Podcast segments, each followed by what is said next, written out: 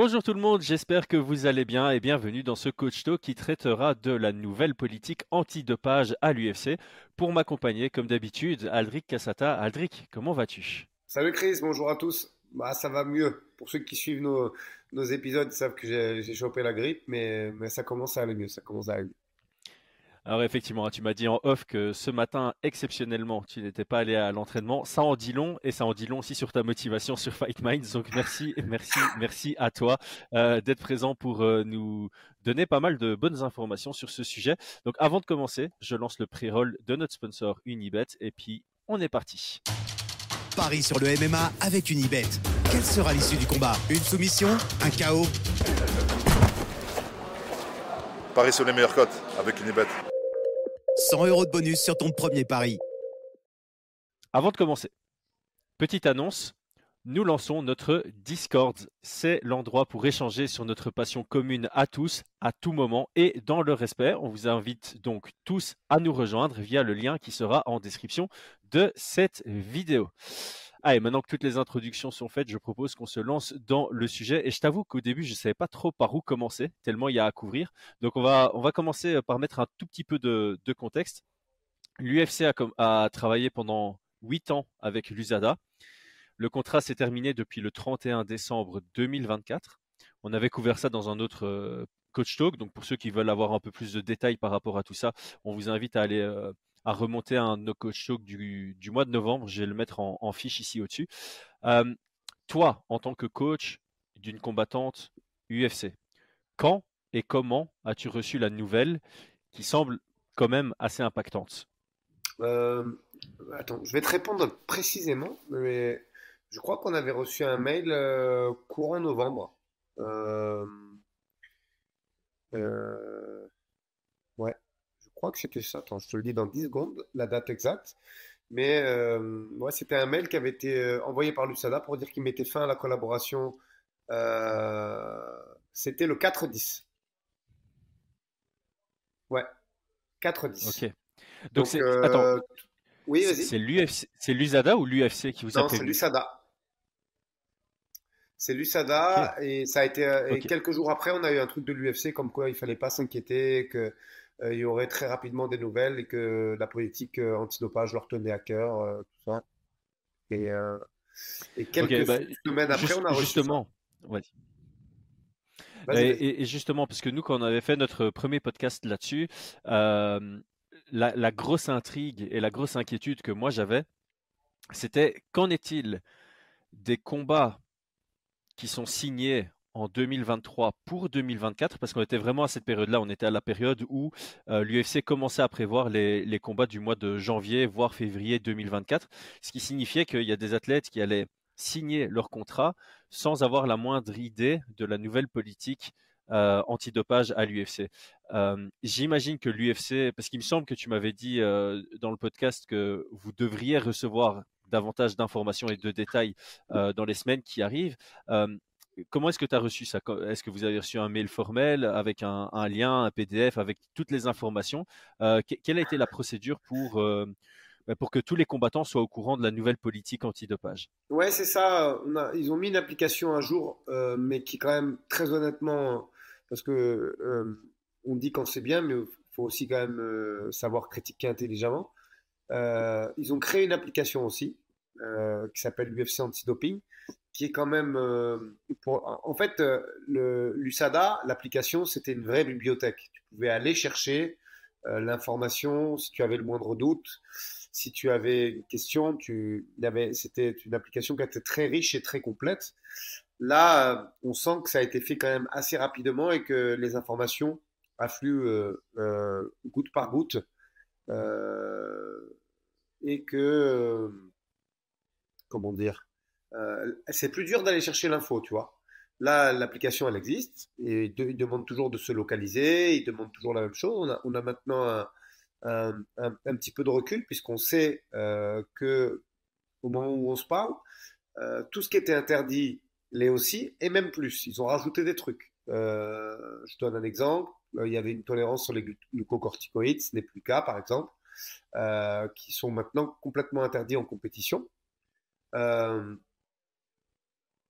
Mais, je vais mettre un petit bémol, il y a quand même quelques notions qui inquiètent le coach que je suis, puisque aujourd'hui, ils te disent que euh, les doses, euh, les quantités en tout cas qui sont décelées, euh, peuvent faire l'objet de tolérance, peuvent faire l'objet de quotas maximum. Tu sens quand même, je dois être totalement honnête avec les gens qui nous écoutent, que il peut y avoir des tolérances si les taux sont pas très élevés. Alors qu'avec l'USADA, il n'y en avait pas du tout. Euh, ouais, pour l'instant, c'est ça. Le, le, hmm. le, recul que j'ai pour le moment, c'est celui-là. D'accord. Euh, donc, je vais, je vais essayer de, de, résumer. Donc, la première chose que moi j'entends euh, quand tu parles, c'est que clairement, ça, ça s'aligne avec ce qu'on avait dit dans le premier podcast où on spéculait sur le fait que ça a été fait un peu en last minute, qu'il semble y avoir eu un différent entre l'USADA et l'UFC, et du coup, il y a eu une guerre d'ego qui a fait que soudainement, ils ont pris la décision et on a l'impression que l'UFC s'est tout seul mis face au mur en disant ok bon on n'a plus l'USADA qu'est-ce qu'on fait? Et que tout a été fait un peu euh, rapidement à l'arrache et que du coup ça va être développé au compte-goutte comme tu l'as dit.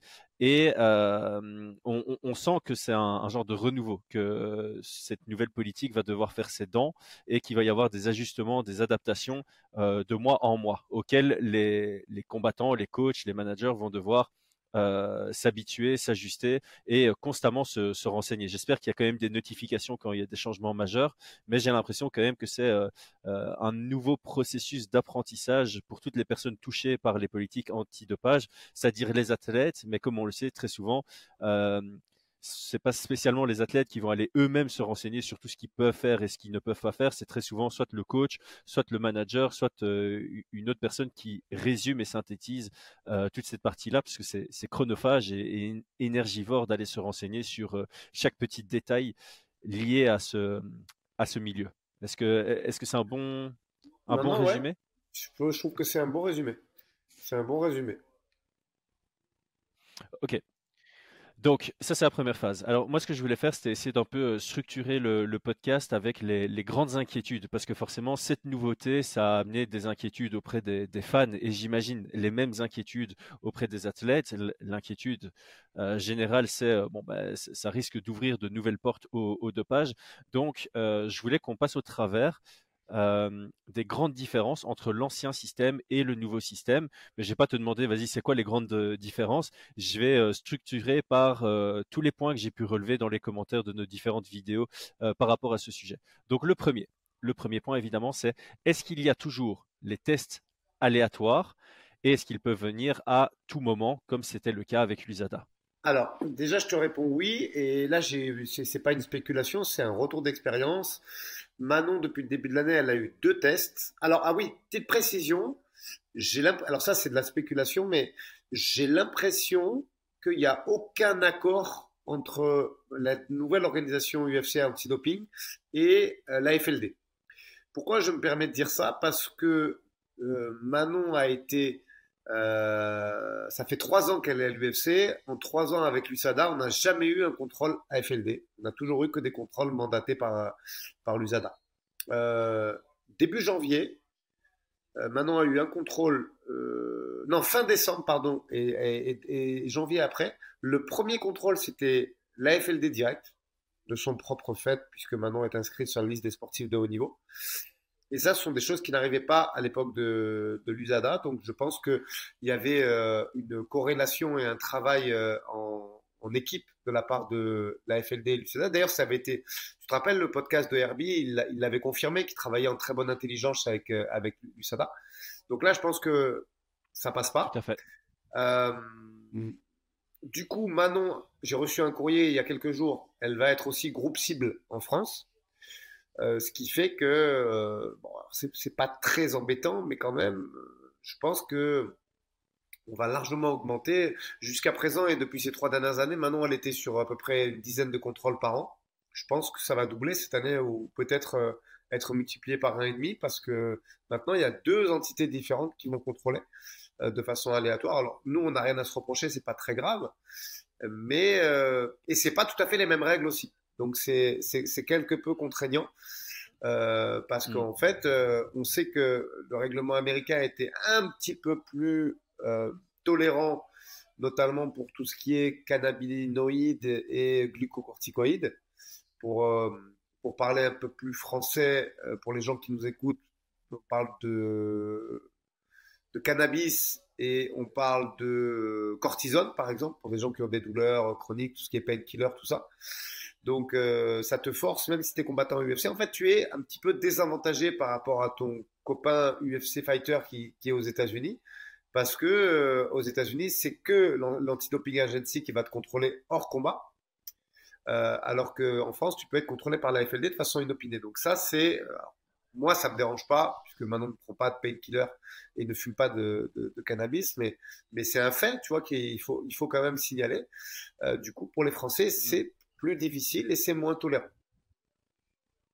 Mais en, fait, j'étais en train de réfléchir pendant que tu parlais en me demandant si c'était euh, juste ou injuste euh, ce genre de situation. Alors clairement pour les athlètes c'est injuste parce que clairement si tu es dans un pays avec des restrictions plus fortes que dans un autre pays, euh, tu es soumis à, différents seuils, à différentes tolérances, à différents produits que euh, ton adversaire pourrait prendre et qui est considéré au final dans certains pays comme un améliorant de performance. Par contre, il y a une certaine logique parce que ouais, chaque pays chapeaute différemment les tests antidopage et c'est logique qu'un athlète d'un pays soit soumis aux règles de son pays en plus d'être soumise aux règles de la promotion dans laquelle elle se trouve et la réalité c'est que ça va être très difficile pour un pays de s'aligner aux, règles de l'UFC ou de ça devrait peut-être être fait dans l'autre sens, c'est l'UFC, regarder tous les combattants de chaque pays qu'ils ont et aller mettre les règles les plus strictes par produits ou bah, catégories de produits pour que tout le monde soit sur un même pied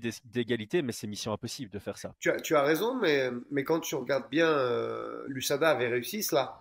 C'est-à-dire que l'USADA avait des ah règles bah euh, de, de, concomitance, on va dire. C'est-à-dire que l'USADA, euh, il savait, la FLD savait que l'USADA était une organisation sérieuse.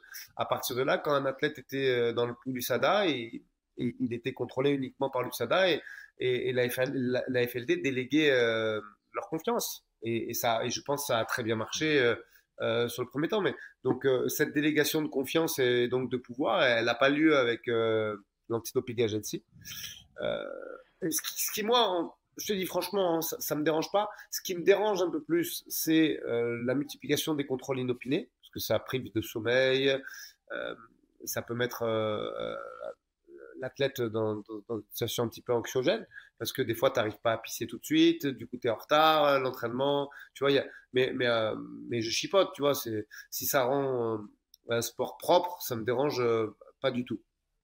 Mais ouais, bah vas-y, vas-y. L'USADA avait, non, non, voilà, l'USADA avait réussi à, à, comment dire, à, à, aligner tout le monde là-dessus par un rapport de confiance qu'elles avaient avec les autres agences antidopage. Alors, j'ai peur de me répéter parce qu'on fait tellement de podcasts, qu'on dit tellement de choses que je sais plus si c'est du déjà dit ou du pas encore dit. Après, voilà, quand tu écoutes euh, tous les Joe Rogan, ben, tu l'entends euh, chaque fois sortir les mêmes anecdotes que lui, dans un monde idéal, euh, l'UFC, ben, il faut pas de cage, il faut faire ça sur un terrain vague. Enfin, il le dit limite tous les quatre podcasts et t'en as marre de l'entendre dire ces anecdotes. Donc là, je vais quand même me risquer de, l'avoir déjà dit dans un podcast, mais il y, a toujours un genre de dualité entre sécurité et confiance.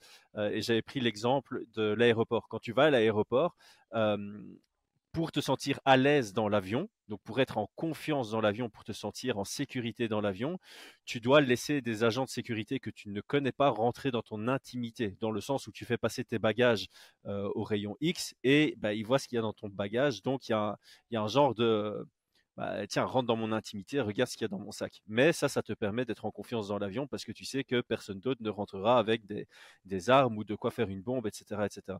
Et ici, pour, pour l'antidopage, c'est un peu euh, une situation similaire dans le sens où, en tant que combattant, tu dois accepter que euh, de te faire ennuyer dans ta vie de tous les jours. Euh, on va te réveiller tôt le matin pour faire un, test d'urine.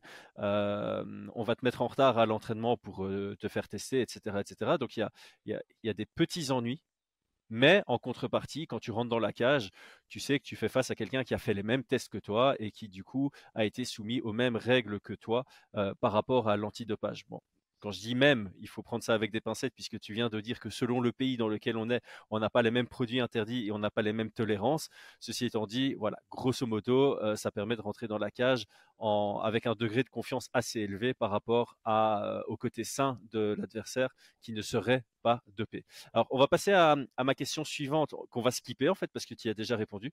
Ma question, c'était est-ce que vous avez une application dans laquelle vous devez encoder votre localisation comme vous l'aviez dans la précédente euh, application? Tu m'as dit oui, sauf que la nouvelle application, elle est un peu plus archaïque, elle est moins intuitive que, la précédente, mais voilà, on doit partir du principe que c'est en, cours de développement, de par le fait qu'ils bah, avaient trois mois pour mettre quelque chose en, place, si je dis pas de bêtises. Ouais, c'est ça, 4 octobre, tu disais. Donc entre le 4 octobre et, le 1er janvier, ils devaient mettre quelque chose en place. Donc c'est c'est dommage, mais euh, on, espère qu'ils vont vite améliorer cet aspect-là. Alors, la question suivante, il y a déjà plus ou moins répondu. Je vais quand même la, relancer au cas où il y a, d'autres points. Est-ce que la liste de produits et les seuils ont été modifiés par rapport à avant?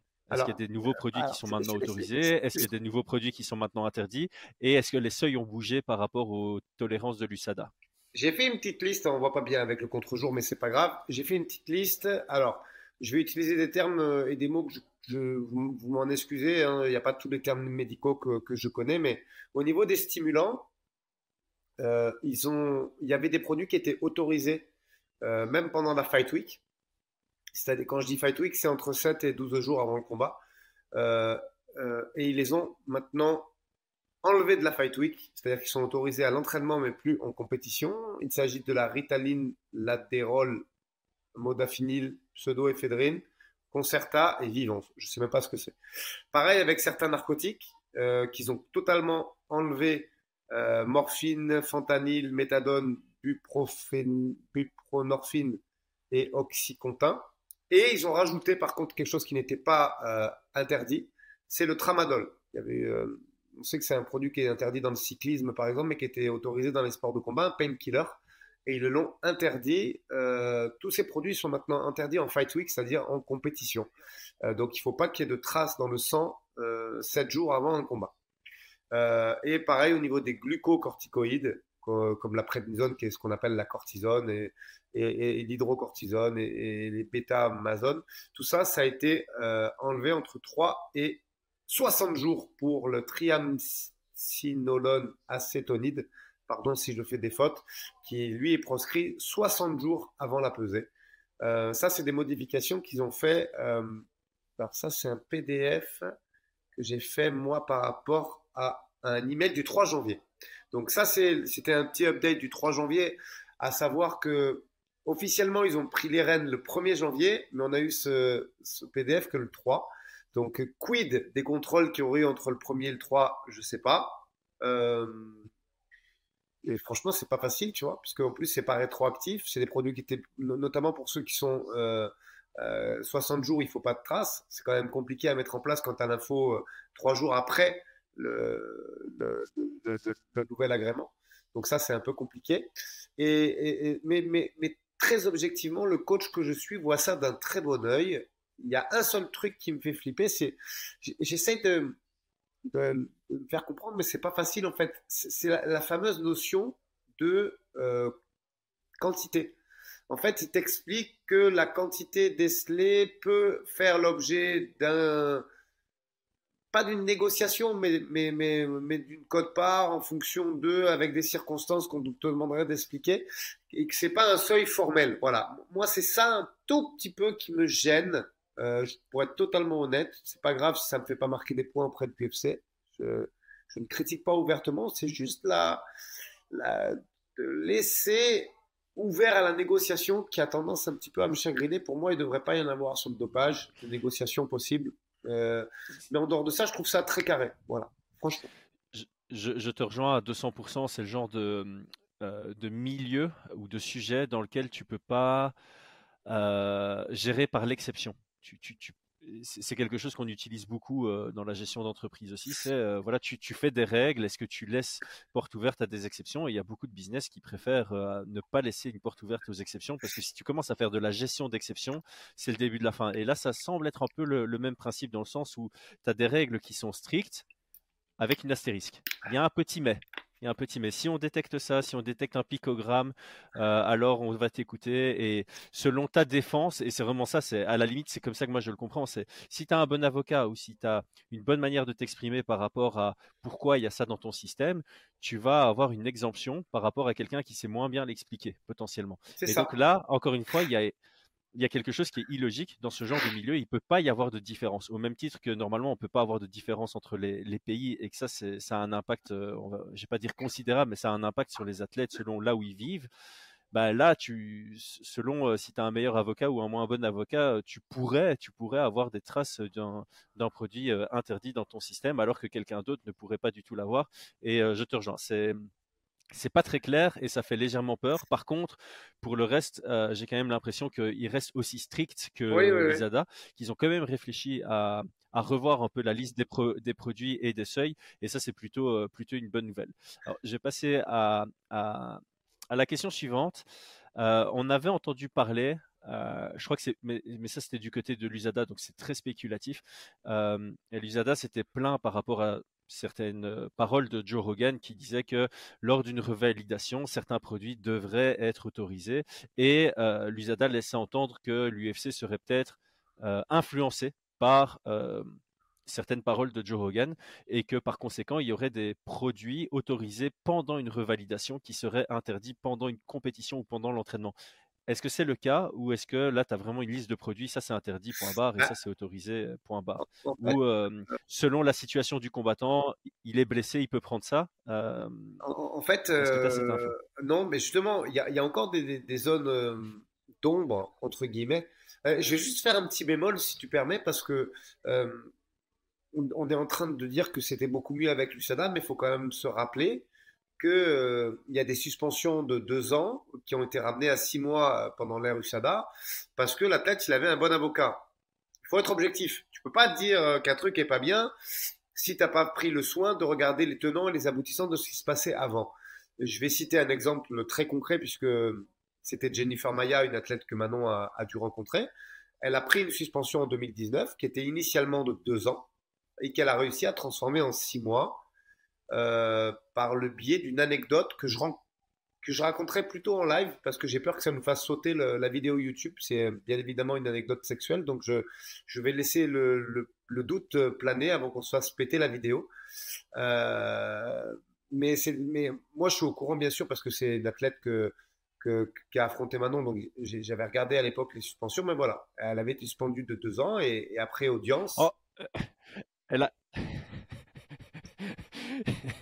Elle a couché avec Brock Lesnar. Et on est presque, on est, on est, on est, pas loin de la vérité.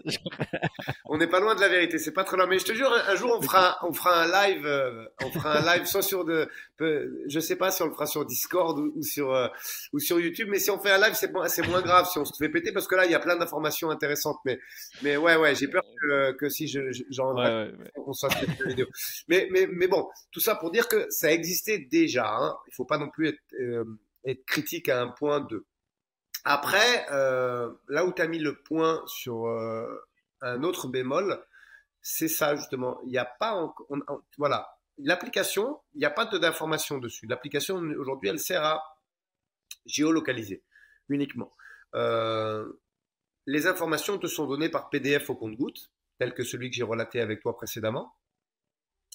Mais quid de euh, ce qui se passe quand la tête est blessée Est-ce qu'il sort du pool? Est-ce qu'il sort pas du pool? Est-ce qu'il sort du pool complètement? Et dans ce cas-là, tout ce qui est euh, utile à sa guérison est autorisé. Ben, pour l'instant. Euh, alors après, attends.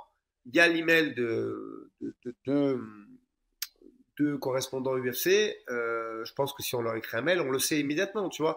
Mais pour le moment, la situation n'est pas à 100% claire là-dessus. Mmh alors, ouais, ici, vraiment pour nuancer, encore une fois, je crois qu'il y a un mauvais choix de l'UFC slash USADA, c'est d'avoir fait les choses dans la précipitation. Je pense que ça aurait été peut-être dans l'intérêt de, je vais pas dire de tout le monde, mais si tu ranges ton ego du côté, du côté de l'USADA et que tu es l'UFC, tu essaies de négocier de sorte à avoir quelque chose jusque juin ce qui te permet de faire les choses plus à ton aise et de mettre en place des processus peut-être plus clairs avec une complétude. Parce que c'est peut-être ça le reproche qu'on peut faire à l'UFC, c'est que tout a tellement été fait dans la précipitation qu'il y a des zones grises, il y a des zones d'ombre, il y a des choses qui sont pas claires, il y a des informations qui sont pas données et que tu dois peut-être aller chercher proactivement, ce qui est peut-être un peu illogique.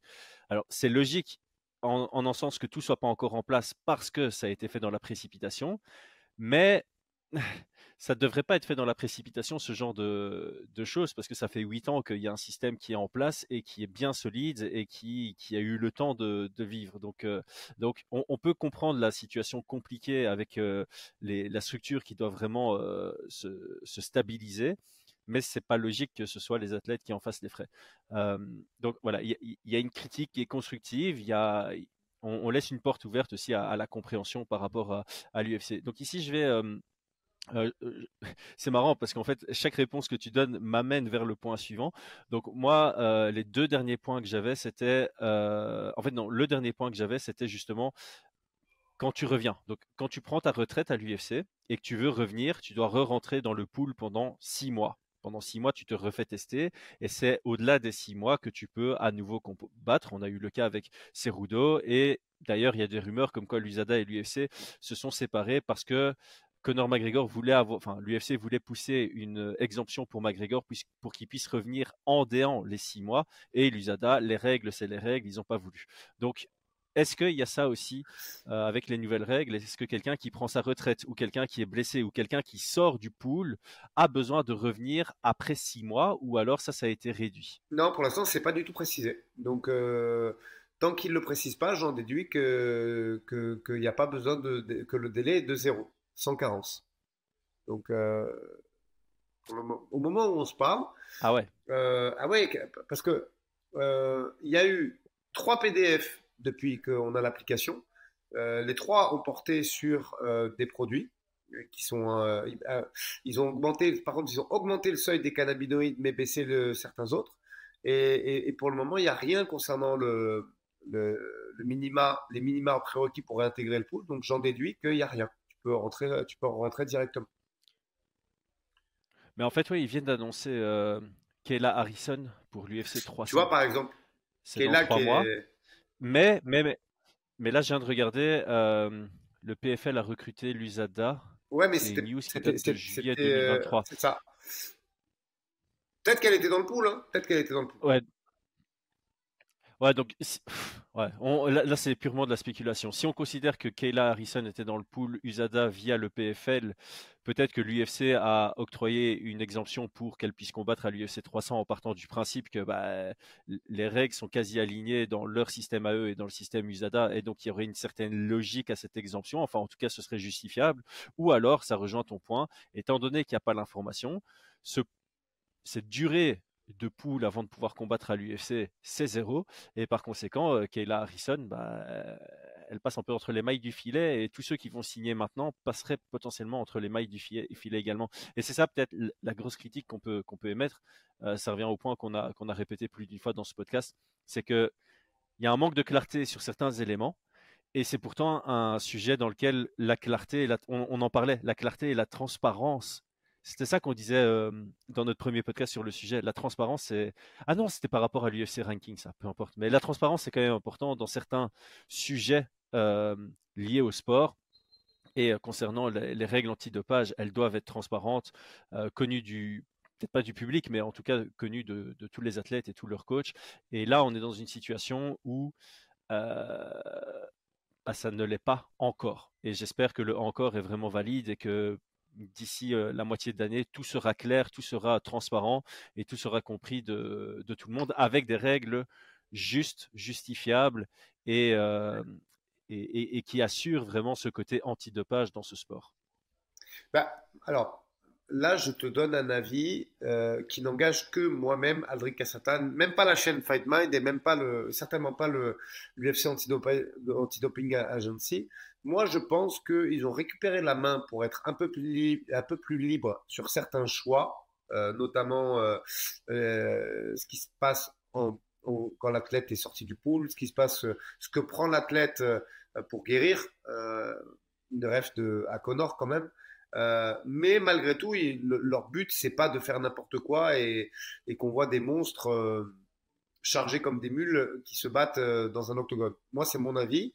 Je pense aussi qu'il va falloir euh, quelques mois, voire un an, pour que tout soit rodé et que les plus malins d'entre eux, euh, dans, les fighters les plus malins, ils vont peut-être pouvoir passer entre les mailles du filet effectivement la première année. Euh, ça aussi, je le pense. Et que maintenant, suite à ça, effectivement, l'endroit où tu vas vivre va pouvoir t'arranger, entre guillemets, au niveau des règles. Voilà, voilà ce que je pense très sincèrement. Ces trois, ces trois points sont à noter. Mais je ne pense pas qu'ils aient voulu, par le biais de cette agence, euh, cette nouvelle agence, euh, baisser le seuil ou, pouvoir laisser les athlètes se doper plus facilement loin de là. Mais ce que je pense, c'est qu'ils mm. voulaient avoir un petit peu plus la main là-dessus et que s'ils doivent taper du poing sous la table pour réduire une suspension d'un athlète qui n'a pas trop dépassé les bornes, je vais, je vais loin hein, dans ce que je pense, mais, mais je, je, je, je, le pense sincèrement.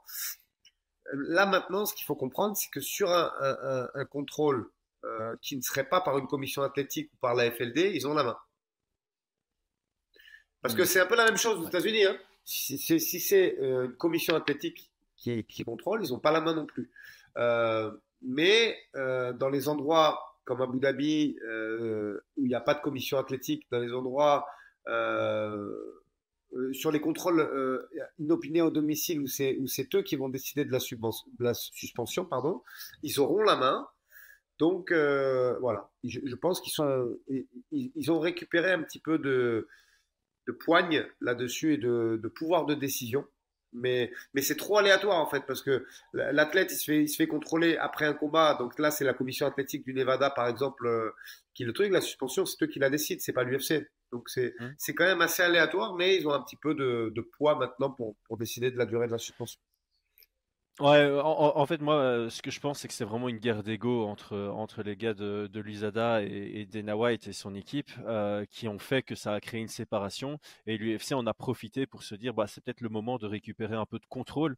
Parce que clairement, quand tu as une entreprise, c'est important pour toi d'avoir euh, un, un, contrôle sur ta chaîne de valeur. Et donc, ça, ça en fait partie. le fait de faire ça in-house, comme on dit, peut-être que c'est moins cher aussi peut-être ça leur fait faire quelques petites économies, mais de l'autre côté, ça te demande aussi d'avoir une équipe en interne. donc c'est plus chronophage pour ton équipe en interne, mais bon, si c'est moins cher, je crois que l'UFC est, très heureux avec ce système-là. Et puis ils avaient dit que voilà, pour les, les tests en laboratoire, ça passe quand même par un tiers, ce qui est important, parce que si tu fais les tests in-house, bah, tu peux plus facilement trafiquer que si tu passes par euh, Sport Drug Free Agency, c'était un truc comme ça, international, il y avait aussi dans le mot. On en avait parlé dans l'autre dans l'autre podcast. Euh, donc voilà, je, je, l'un dans l'autre, euh, l'un dans l'autre. Tu as raison, il faut édulcorer. Ça, reste des labos qui font les analyses et, ça, et ça reste indépendants à ce niveau-là. C'est pas leur propre labo, ils vont pas tricher non plus. Parce que souvent, tu, entends de tout. Tu dis, oui, ils vont tricher. Non, tricher, ils peuvent pas tricher. Ils peuvent s'arranger très légèrement sur des suspensions. Si c'est et encore, je te dis, il faut que les planètes soient alignées. C'est-à-dire que euh, contrôle de la FLD ou contrôle d'une commission athlétique, s'arrange de rien du tout. Mais je pense qu'effectivement, il y a au début, on pensait que c'était Connor, mais regarde là, il, il, est même pas prêt de recombattre maintenant. Il l'annonce pour le mois de juin. Donc les six mois, ils auraient pu y être assez facilement. Est-ce que c'est pas un choix purement économique aussi, euh, qui serait fait de la part des actionnaires pour augmenter les bénéfices parce qu'ils se sont rendus compte que c'était euh, peut-être trop d'argent qu'ils donnaient euh, à, à, cet outil-là? Je ne sais pas en fait. Je sais pas. Ce que je sais, c'est que ça se voit que ça a été fait de façon un petit peu trop rapide et que la recherche d'informations euh, est encore trop, flou. Voilà, voilà ce que je vois. C'est-à-dire que là aujourd'hui, moi ça va, j'ai l'habitude. Ça fait trois ans qu'elle est à l'UFC maintenant, donc je les ai les rouages. Mais demain matin, tu signes un nouvel athlète, tu es un nouvel entraîneur ou manager, euh, tu, souhaites savoir ce qu'il en est. Ben, l'application USADA, elle était géniale. Tu avais juste à rentrer le nom du médicament, on te disait tout tout de suite. Interdit en compétition, interdit à l'entraînement. Là aujourd'hui, il n'y a plus ça. Donc sur un PDF, bah, tu peux zapper des choses. Tu vois, c'est pas aussi direct que de taper un nom dans le truc. Et, pour l'instant, les athlètes vont souffrir de euh, ce manque d'information parce qu'il peut y avoir euh, des ratés, il peut y avoir des erreurs qui vont être faites. Et euh, justement, il y a une question qui me vient comme ça en tête, c'est par rapport aux, certifications. Tu vois, il y a Euh, on sait que l'UFC euh, était sponsorisé par Thorne, T-H-O-R-N-E, qui est bah, une grosse entreprise de compléments alimentaires. Et donc, je pense que au sein de Thorne, ils faisaient des, tests sur chacun des lots pour s'assurer que ça rentrait dans les définitions USADA. Je sais qu'il y a le label Informed Sport aussi, qui est un label qui est synchronisé avec, avec l'USADA. Est-ce que maintenant, avec les règles UFC, il y a comment, comment expliquer ça?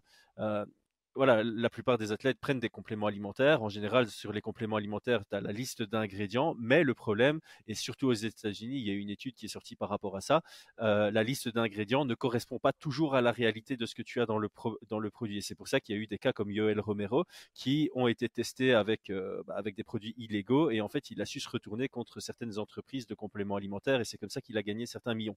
Je passe les détails. Ici, est-ce que l'UFC est capable de recommander des marques euh, qui garantissent aux athlètes qu'il n'y a, a, pas de produits illégaux dedans euh, Ou bien, euh, et, ça c'était l'autre question aussi, c'était dans l'USADA, il me semblait que tu me disais, voilà, tu as ton produit, tu rends la liste d'ingrédients dans l'application USADA et USADA te dit oui, tu, peux prendre. Ici, j'imagine que c'est trop nouveau, il n'y a, pas ça, les athlètes, comment ils font pour savoir si ce qu'ils prennent comme complément ne comporte aucun risque pour eux?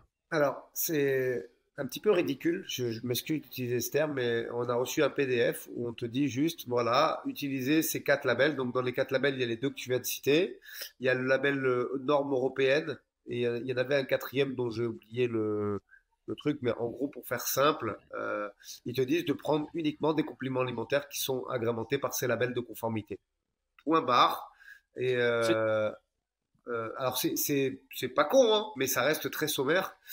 Mais euh, pareil, tu vois, l'USADA, il y avait quand même un call avant, euh, fait par les gens de l'USADA, assuré par un traducteur qui était payé par leurs soins, un traducteur agréé d'État. Et on te donnait des tips quand même. On te disait, voilà, gardez le pot de protéines avec un petit peu de poudre dedans, gardez le cachet de complément alimentaire avec au moins un cachet dedans qu'on puisse avoir un recours, faire analyser. Tout ça, ça a disparu au moment où on se parle. Et je trouvais que c'était des tips assez intéressants parce que l'expérience que moi j'ai de, entre guillemets, vieux coach, ça fait trois ans et six combats que je suis à l'UFC, il n'y a pas tout le monde qui l'a. Et ce sont des réflexes euh, qui, qui étaient bons d'entendre et que moi, en tout, en tout cas, j'ai en, 2021, euh, j'ai été content de, noter euh, dans mon petit glossaire et de me dire tiens, ça c'est pas con, je vais garder les compléments alimentaires et, tout ça, tu vois. Donc, au moment où on se parle, tout ça n'existe pas et, ça n'a pas été remis en place.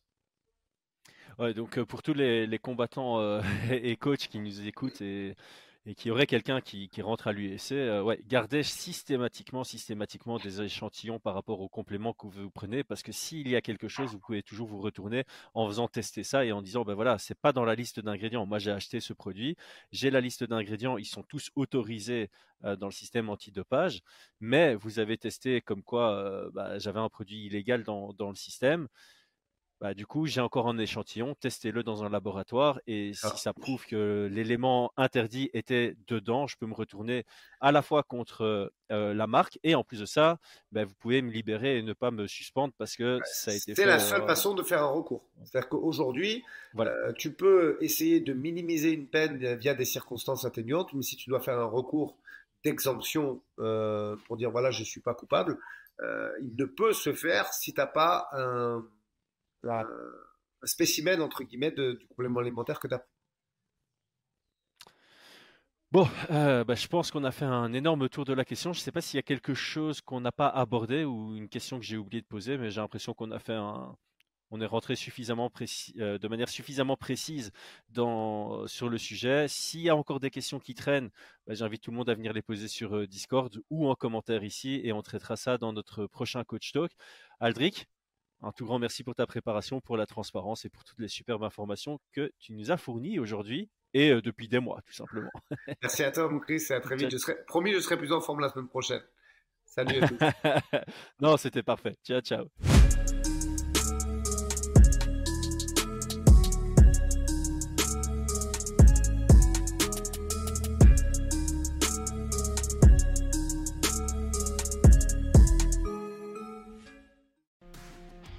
Et c'est tout pour aujourd'hui. L'équipe Fight Minds te remercie d'avoir investi de ton temps pour écouter le fruit de notre travail et de notre passion commune pour le MMA. Nous t'invitons à t'abonner à notre podcast et à nous mettre un petit 5 étoiles si notre travail te plaît, ça nous donnera toujours de la force. Et si tu veux donner un petit coup de pouce à notre projet, parle de nous autour de toi, ça contribuera à notre développement. Nous sommes également sur Twitter et YouTube, viens nous y retrouver pour échanger. A très vite pour plus de contenu sur l'art de la bagarre.